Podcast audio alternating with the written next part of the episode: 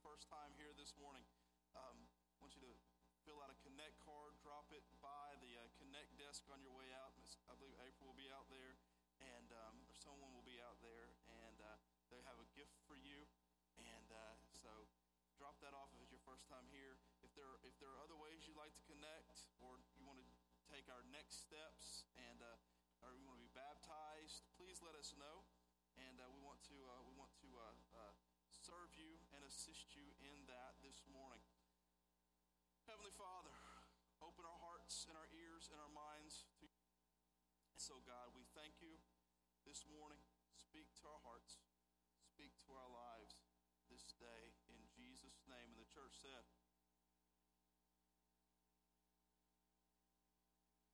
This morning, as we continue our series and our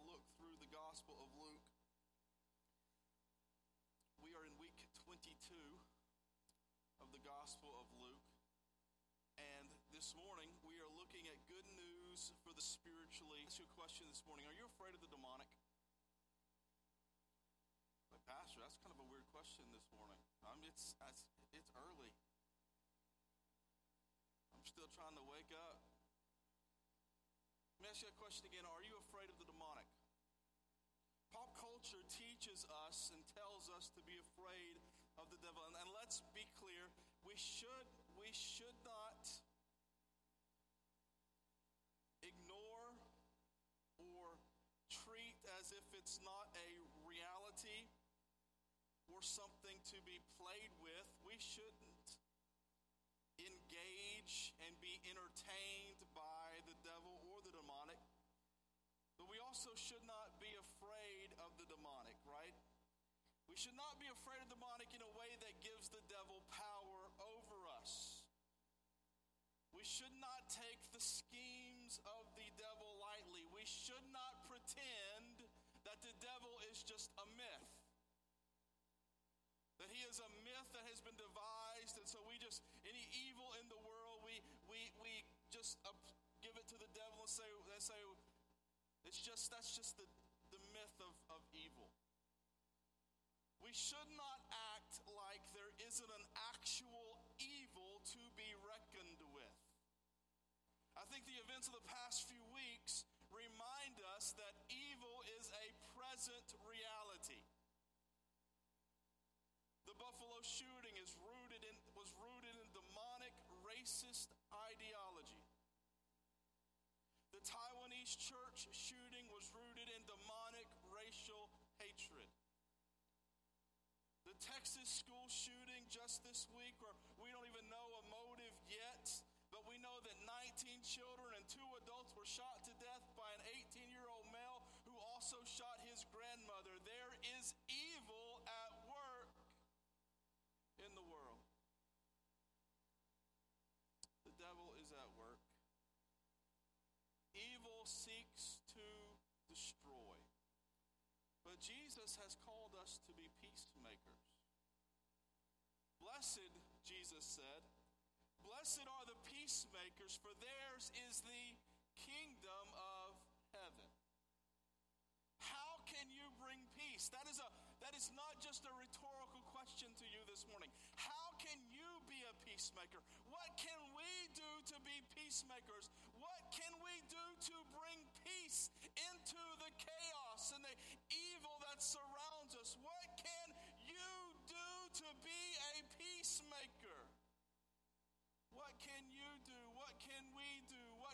church do? What can I do to give the evil that we see no place and no room? What can we do? First, we can pray. We can pray. And we can act. To defeat evil in our society,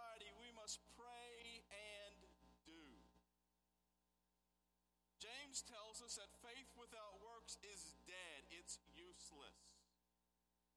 If we have faith but we don't put that faith into action, our faith doesn't bring the power to bring change. We have to put into action the faith we believe in. What good is it, James would say, what good is it to only to pray for someone if you don't put action to your prayer?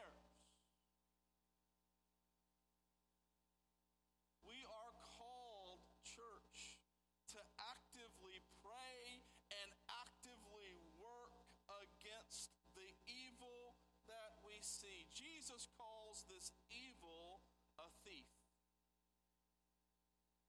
And he said about this thief that the thief comes only to steal and kill and to destroy, but that Jesus came that we would have life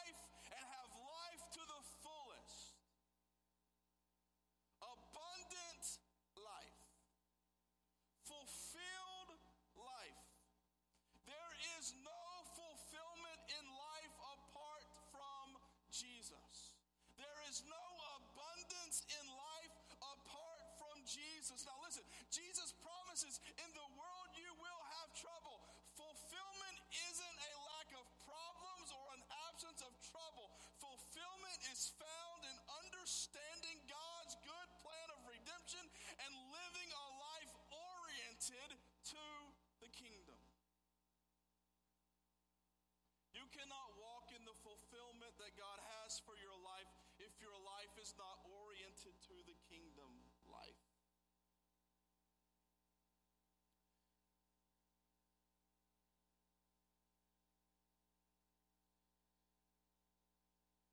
Understand that what the kingdom looks like is revealed in Jesus.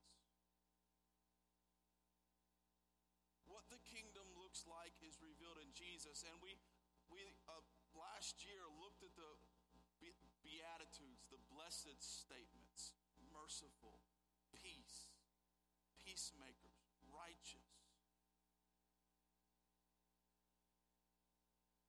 Scripture tells us over and over, and we've read it and we've that Jesus went around preaching the gospel, preaching the good news of the kingdom, and, and healing the sick and casting out the, the devils and, and, and, and binding up the brokenhearted and releasing the, the captives. That, that's what the kingdom looks like. The kingdom looks like love and joy and peace and righteousness found righteousness and justice are the foundations of the throne of God according to the psalmist.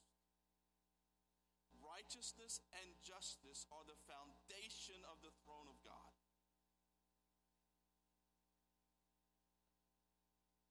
So there is not fulfillment in our lives. There is no fulfillment if our life isn't orient, oriented towards righteousness and justice and peace and holiness.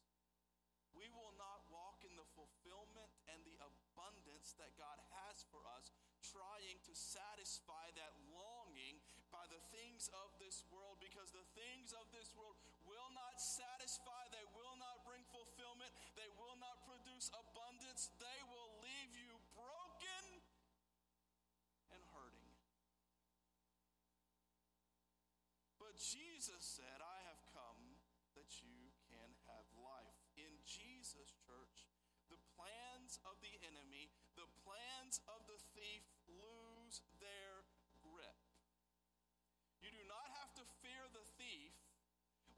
understand the power of Jesus to bring life into dead places, to cast out the devil, and to bring you out of your graveyard. You do not have to fear the thief.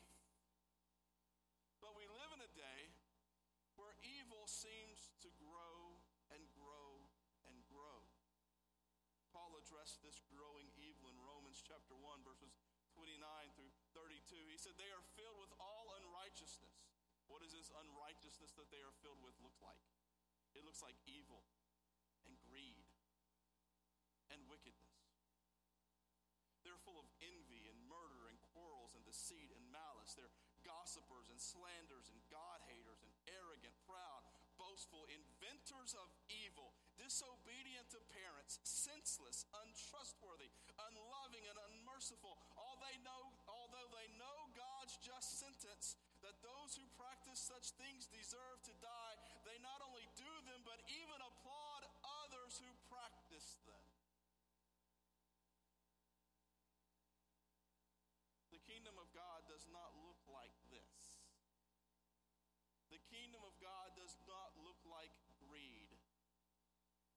The kingdom of God does not look like murder. The kingdom of God does not look like gossip and slander disobedient to parents. The kingdom of God does not look like arrogance.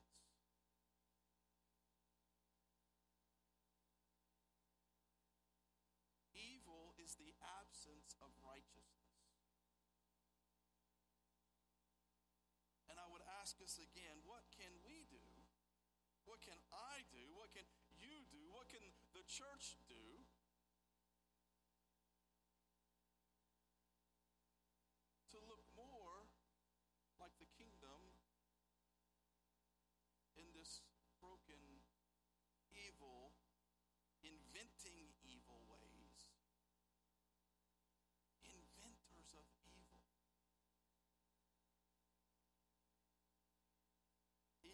this absence of righteousness. And it says that folks applaud their evil. Folks applaud and cheer their evil and their wickedness. And they're inventing new ways to do murder and to do greed. And they cheer it on and they applaud it. We see it played out in our culture. Side has their favorite evil. From abortion to racism to sexual abuse to idolatry to selfishness to greed to murder. We all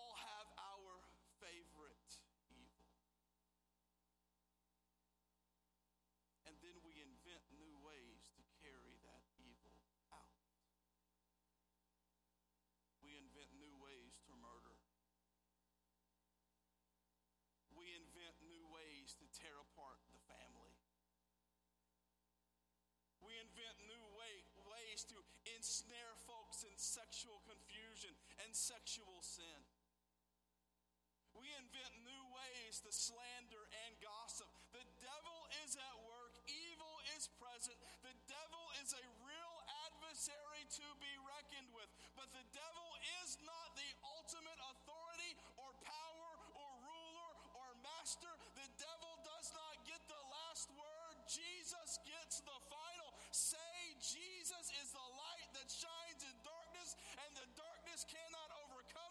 Jesus is the peace speaking against the chaos monster, bringing order to the kingdoms that can be shaken. I belong to a kingdom that cannot be shaken. I belong to the kingdom of God and of his Christ. Evil is real, the devil is real, but Jesus is the ultimate reality. Jesus has power over the darkness. Jesus has power. Jesus is the life giver, the restorer of what the thief has stolen. He is the rescuer and the redeemer. I want you to hear this this morning, church. However, there is a difference between evil conceived in the hearts of men and spiritual abuse. What do I mean by spiritual abuse? I want you to hear me. Jesus is good news for the spiritually abused. To hear this this morning. When we look at Jesus' dealings with the demonic in the Gospels, we see Jesus rebuking the demonic for the sake of the person that the demonic is attacking. I want you to hear this and understand this this morning. In the Gospels, the person who is being spiritually abused by the demonic is never the enemy. Jesus never treats them as the enemy. Usually in the Gospels, the person is being abused by the demonic, and the person is not usually being used by the demonic. What do I mean? Usually in the Gospels, Jesus casts out a demon, it is to bring flourishing and life and abundance to the person who is being tormented. Usually, the person is not tormenting others in the Gospels, but the person is being tormented by the enemy. So I think we need to reckon with the spiritual abuse that the devil causes to torment us those we love. We need to make room in our minds and in our theology for a type of demonic activity that is more akin to abuse than to horror. I'll say it again. We need to make room in our minds and our theology for a type of demonic activity that is more akin to abuse than horror.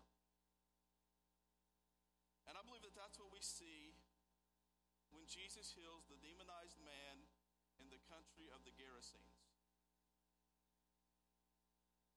So let's look together at this passage in Luke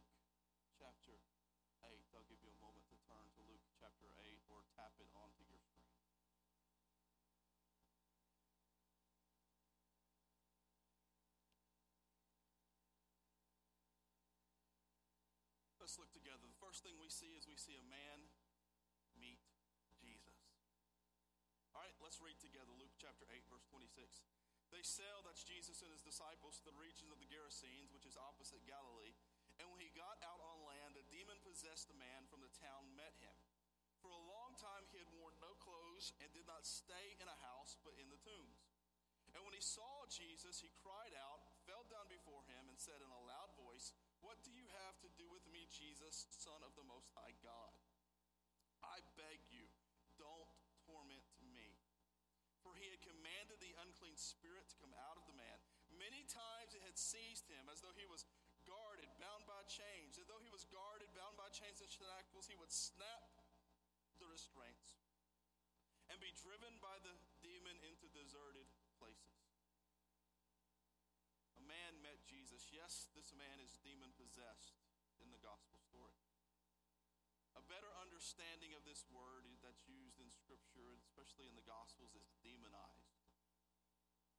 He was being abused by the demonic. And it doesn't say that Jesus met the man. I, I, I really like that. It says that the man this simple statement reveals a whole lot of information. It tells me that the man went to Jesus, that the man wanted to be free, that he was tired of being tormented, he was tired of being naked, he was tired of living in a graveyard, he was tired of hope, homelessness, he was tired of hopelessness, he was tired of despair, he was tired of people looking at him as less than, he was tired of their chains, he was tired of their guards, he was tired of was tired of hopelessness, he was tired of the abuse, and when this man saw Jesus, this man knew that the thief of his soul had to give back everything that the thief had stolen. This man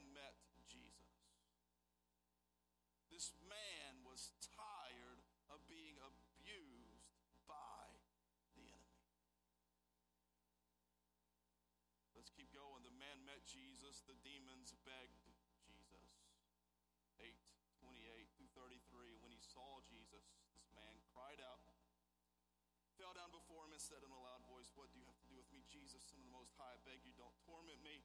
For he had, command, he, for he had commanded the unclean spirit to come out of him. Now, I want you to understand here, in the context of this passage, because Jesus asks him his name, we'll get there in a second, and he tells him his name. So the thing that's speaking in this reply to Jesus isn't the man, but in the story, it is the demonic speaking through the man. Okay? For he commanded the unclean spirit to come out of the man. Many times it seized him, and there was guarded about by chains and shackles. You had snapped restraints to be driven by the demon into the deserted place. And what is your name? Jesus asked him. Legion, he said, because many demons had entered him, and they begged him. They begged him. Okay, the demons again are speaking through. They begged him not to banish them, these demons, into the abyss. And a large herd of pigs were, pigs were there, feeding on the hillside. And the, de- the demons begged him to permit them to enter the pigs. He gave them permission, and the demons came out of the man and entered the pigs, and the herd rushed down the steep bank into the lake and drowned. You see this. The demons knew the power that Jesus possessed.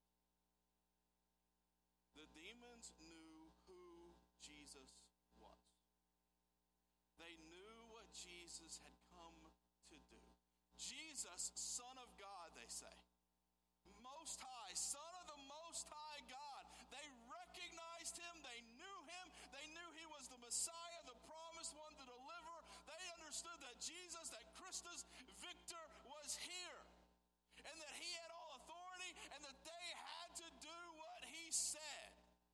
Demons and the Jesus. They have no authority, no power. They cannot resist Jesus' commands. John tells us in 1 John 3 8 the devil has sinned from the beginning. The Son of God was revealed for this purpose to destroy the devil's works. The reason the Son of God appeared was to destroy the works of the devil. They knew that Jesus had come destroy the works of the devil. They knew that their time and their control and their power and their schemes and their abuse was coming to a close. They knew that Jesus, right, was going to bring fullness and abundance to this man. They had come to steal and to kill and to destroy him and his life and his hope and his future, but Jesus came to set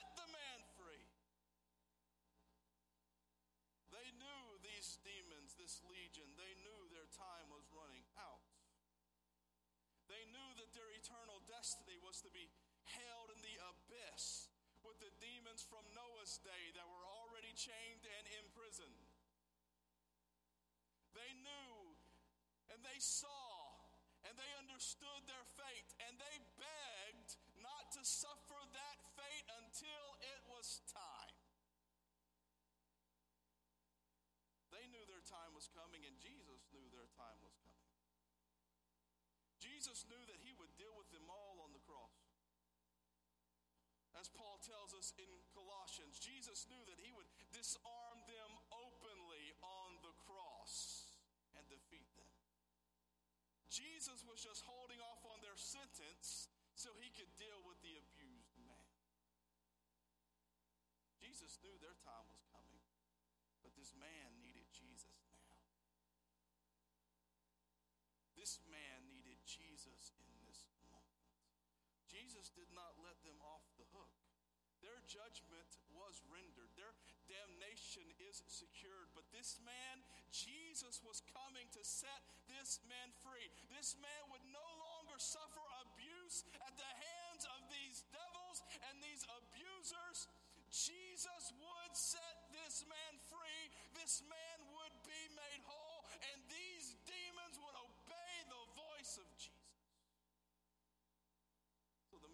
Jesus, the demons begged Jesus, and the pig farmers feared Jesus. Verse 33 the demons came out of this man and entered the pigs, and the herd rushed down the steep bank into the lake and drowned.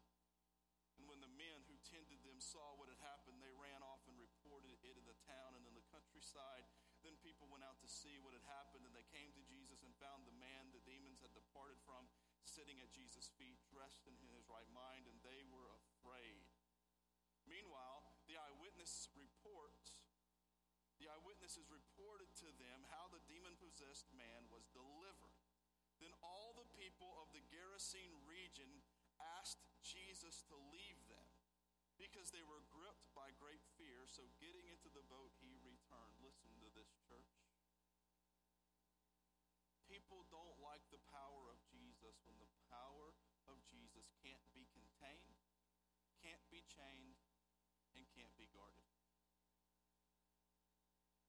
People don't like the power of Jesus when the power of Jesus can't be controlled, can't be chained, and can't be guarded.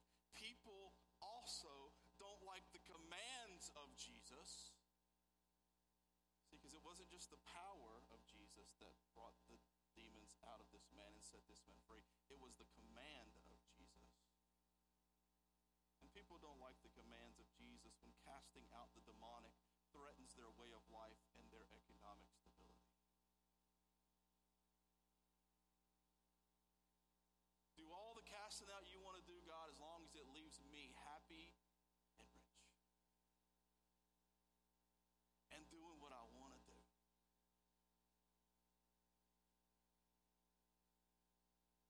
But when it threatens the way of life and the economic stability, we kind of just want to keep the demons around.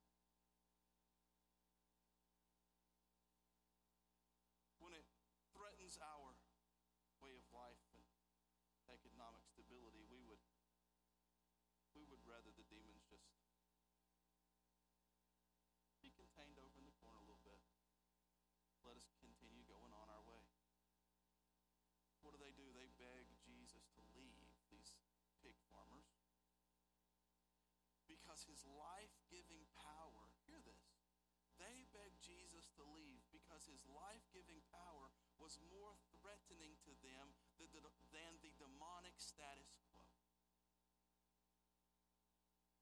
Let your mind be blown right there. They begged Jesus to leave because his life giving power was more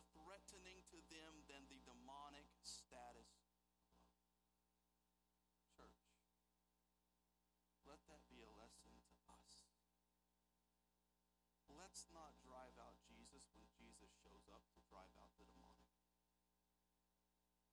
Let's not drive out Jesus because he challenges our way of life and our comforts.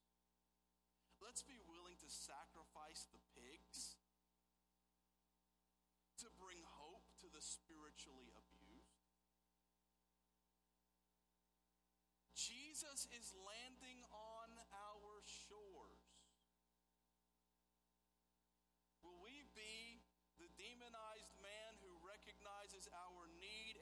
To Jesus, or will we be the pig farmers who chase Jesus off? The man met Jesus. The demons begged Jesus. The pig farmers were afraid of Jesus. But now this man, he just has a seat. He just sits down right there at the feet of Jesus. Jesus has rebuked the demonic. The man is no longer running around in a rage or harming himself in the grave, but he is sitting at the feet of Jesus. Verse 35. Then people went out to see what had happened, and they came to find Jesus and found the man that demons had departed from sitting at Jesus' feet, dressed and in his right mind. And they were afraid. Meanwhile, the eyewitnesses reported to them how the demon possessed man was what? Delivered. Look at this. He was uncontrollable. Now he's sitting at the feet of Jesus. He was naked. Now he's clothed. He was mentally anguished. Now he's in his right mind. Hear me. Jesus brings us back to life. Abundant life.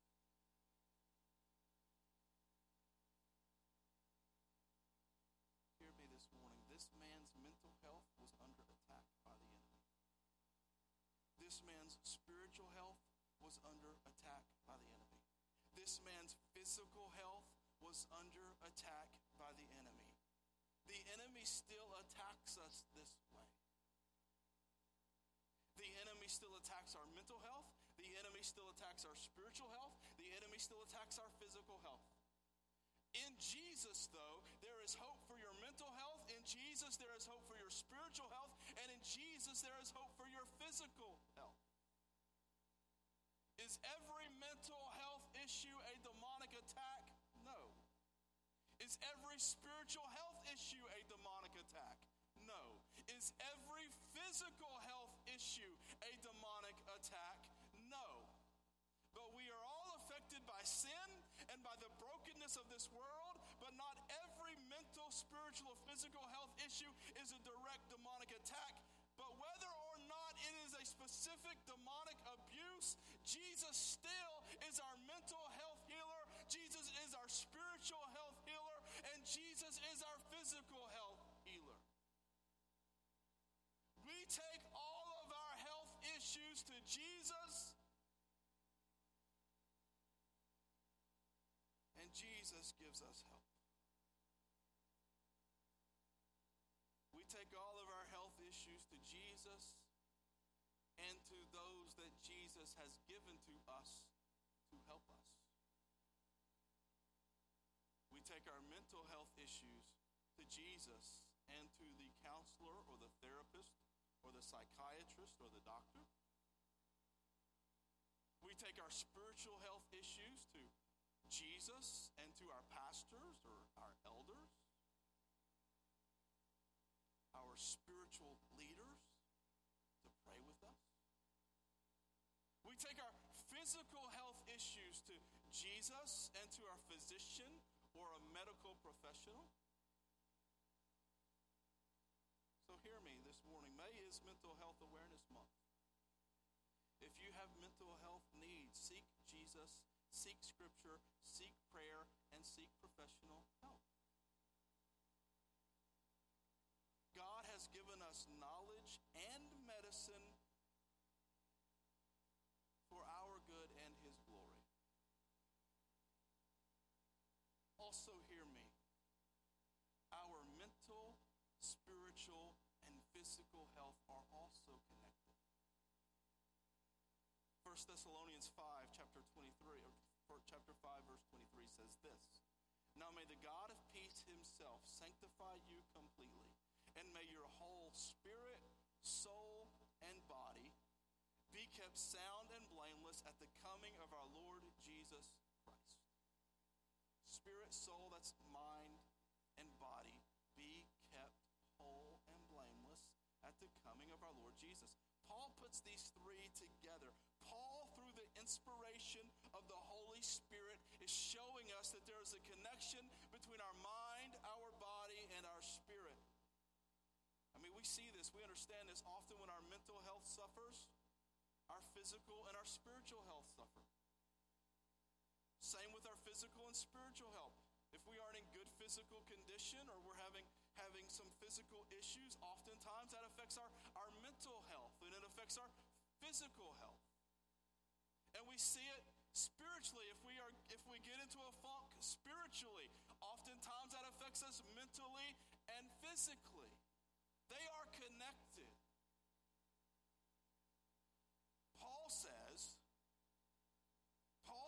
Jesus is able to cleanse and keep you holistically at the coming of Jesus.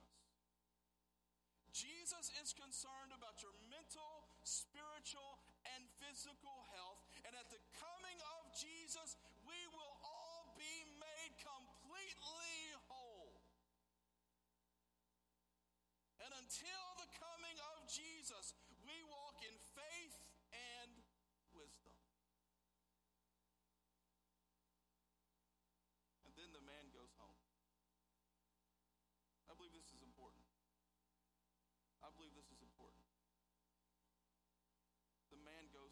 Jesus sends the man home. Verse 38 of Luke chapter 8, 39. The man from whom the demons had departed begged him earnestly to be with him. But Jesus sent him away and said, Go back to your home and tell all that God has done for you. And he went, and off he went, proclaiming throughout the town how much Jesus had done for him. Two, two parts to this go home and go tell. This man needed to go home.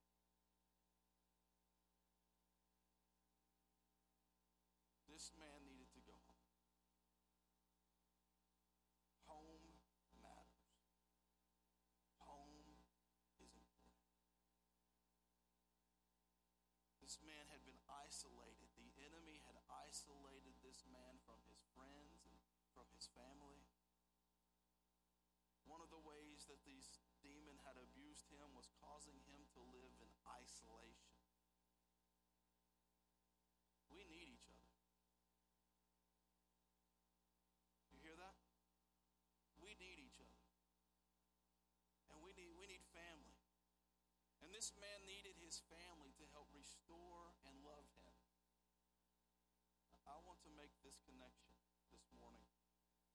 We see so much of the violence in our society so much of it has a commonality. Lots of commonalities. But one of the commonalities is this we see men who grew up isolated and separated from their fathers and from a loving home. And Jesus sends this man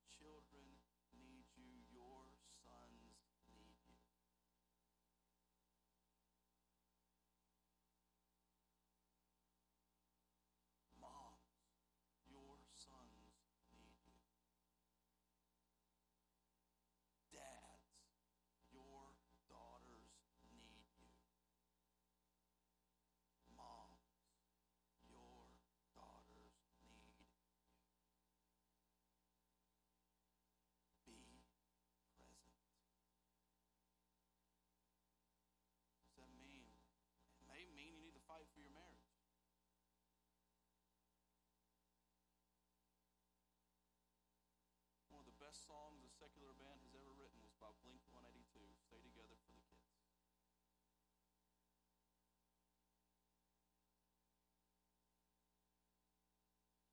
Sometimes you just need to fight for your marriage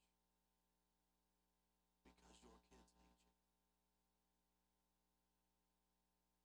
Maybe you've already been divorced and that ship has sailed. God has grace for you, God has forgiveness for you. God doesn't hold you in judgment, God still loves you.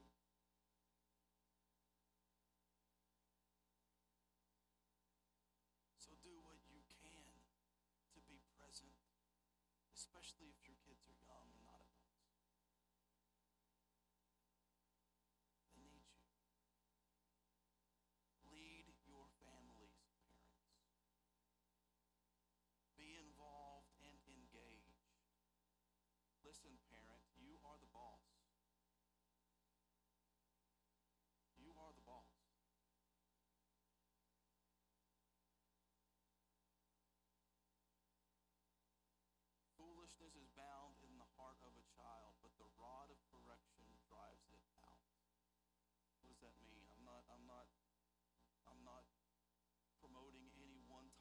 discipline over another. Don't abuse your kids. I'm not but I'm not promoting any one type of disciplinary action over another. What I'm saying is that word rod is also translated scepter in scripture and it has to do with authority and rule. Foolishness is bound in the heart of a child, but the authority of a parent of correction drives that foolishness out.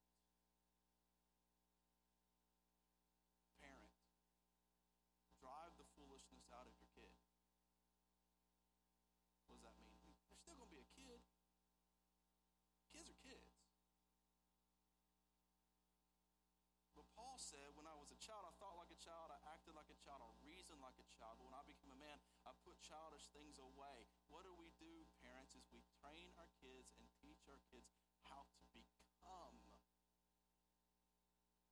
all that God has intended for them.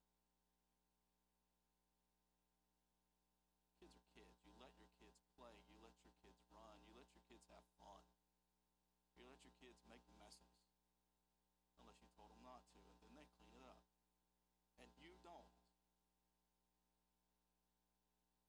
I'll say it again.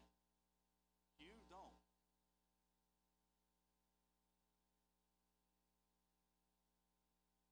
Because you're not teaching that foolishness to get out of the heart.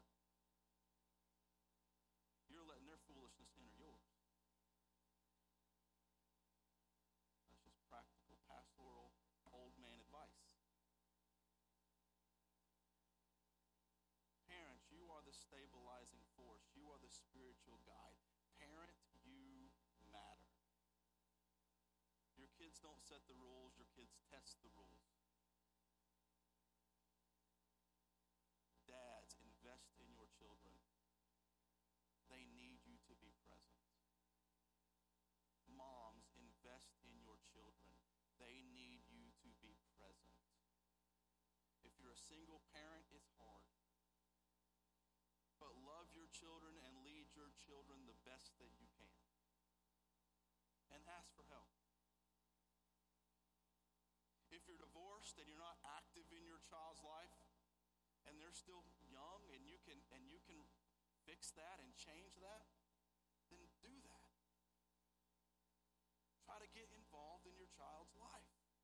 So Jesus sent the man home because home matters. Create a healthy home. Talk about Jesus in your home. Play worship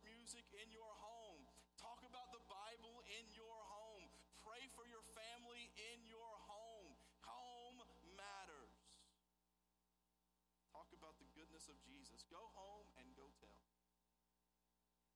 Talk about the goodness of Jesus. Testify to your family. Testify to your kids. Testify to your parents.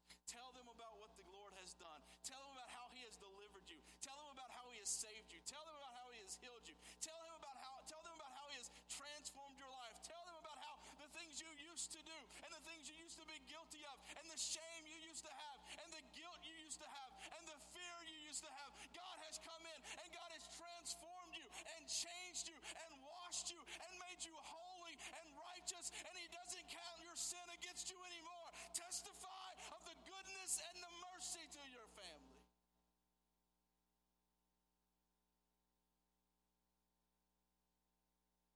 Pray together, go to church together, worship together.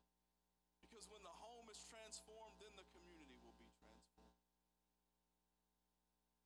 Tell the city, tell the community about the saving power of Jesus. That Jesus defeats the abuser, the spiritual abuser. And Jesus brings real life.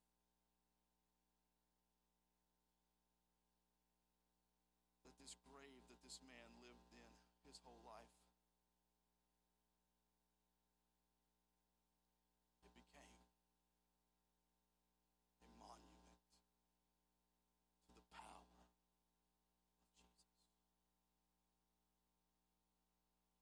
Paul tells us that there is ne- there now no condemnation for those who are in Christ Jesus.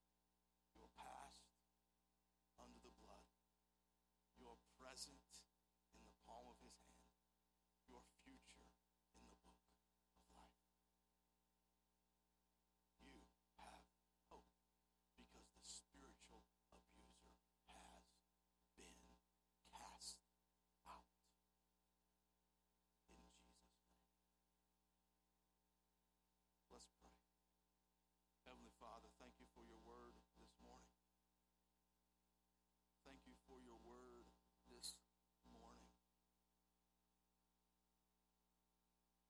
I pray right now in the name of Jesus that those in this house that are being spiritually abused by the attacks of the enemy, he is attacking their their home, their family, their physical health, their spiritual health, their mental health. He's attacking their finances. He's attacking their peace. This house this morning, we, we by the authority of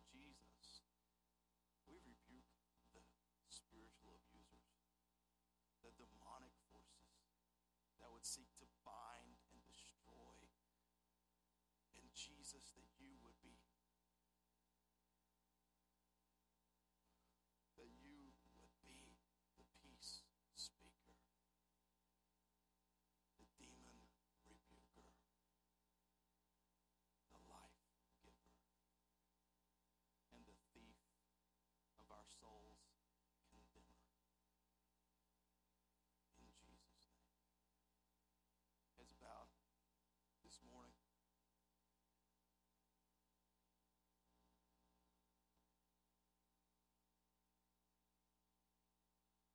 this morning if you need prayer for any reason spiritual, mental, physical.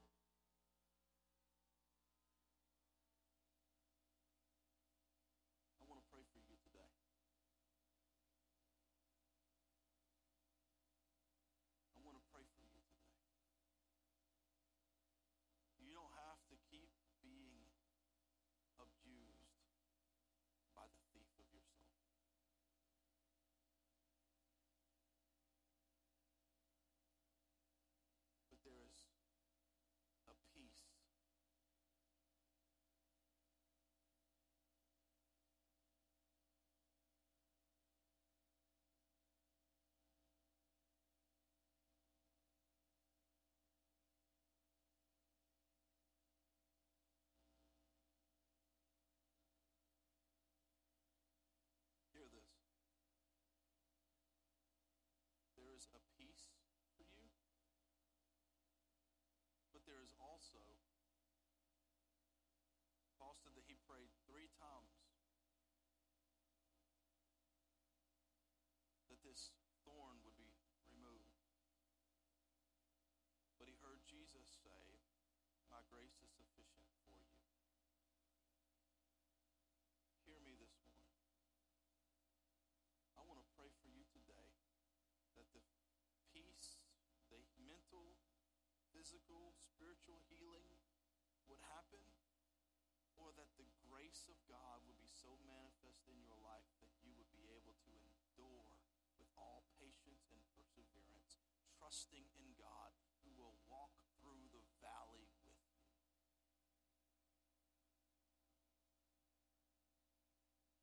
God's grace is sufficient and his authority is eternal.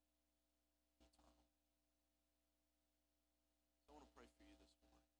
I'm going to pray for healing and I'm going to pray for grace in your life. And I'm going to trust God for both.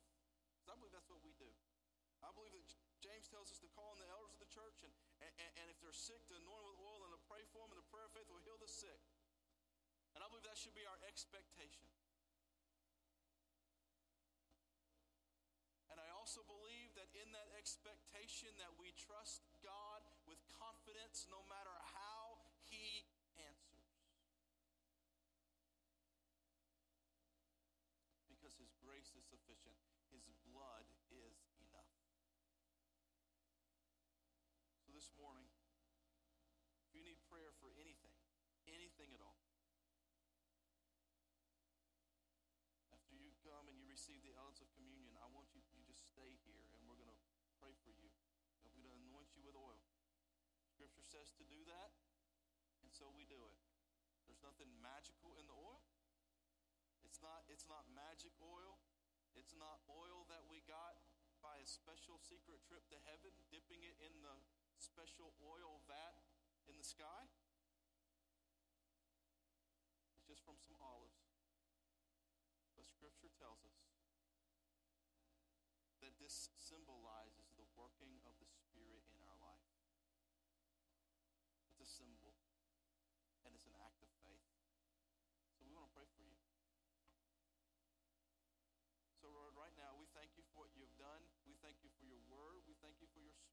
Thank you that you are working even now. As the church comes to receive the elements of communion, I pray, God, that those who feel a drawing in their hearts for prayer, or that they would stay here, they would not be embarrassed or ashamed or fearful or feel condemned. But Lord, that your spirit is bringing hope to them in this moment and we're going to see a victory. To see a victory in the name of Jesus. Would you come and receive the element?